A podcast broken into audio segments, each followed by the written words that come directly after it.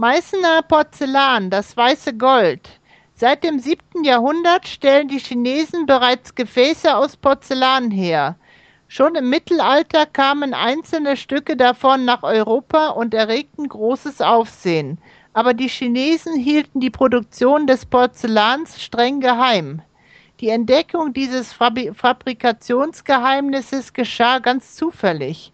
Der Kurfürst von Sachsen, August der Starke, hielt seit Jahren den Apotheker Johann Friedrich Böttger in seinen Diensten. Dieser hatte versprochen, mit Hilfe des Steins der Weisen aus unedlem Metall Gold zu gewinnen. Der verschwenderische König erhoffte sich davon eine Rettung aus seinen Finanznöten.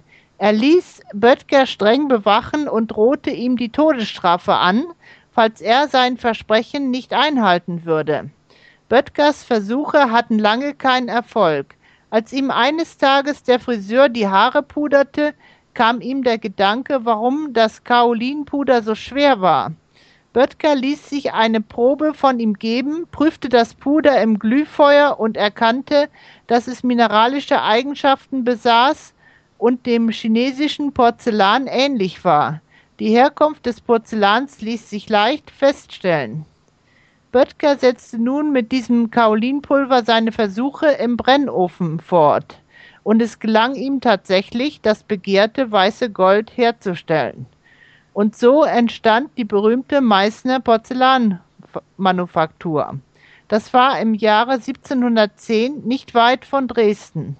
Das erste Porzellan war noch grau, aber schon in einigen Jahren konnte es mit dem chinesischen Porzellan konkurrieren.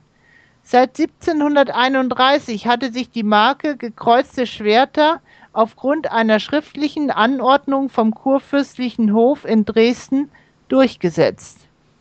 Die wichtigste Sammlung historischen, des historischen Meißner Porzellans ist heute in den südlichen Bogengalerien des Dresdner Zwingers untergebracht Während des 19. Jahrhunderts wurde das Porzellan aus Meißen sehr beliebt. In jeder reichen Familie gab es einige Porzellanerzeugnisse, die in Meißen produziert wurden.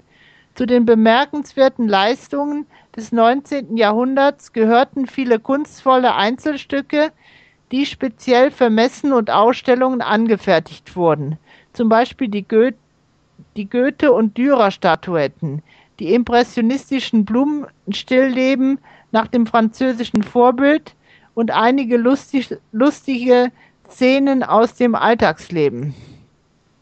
Jedoch nahm der Anteil an einfachen, aber eleganten Gebrauchsgeschirrservicen im Produktionsvolumen in dieser Zeit ständig zu und wurde bald zum wichtigsten Teil der Produktion.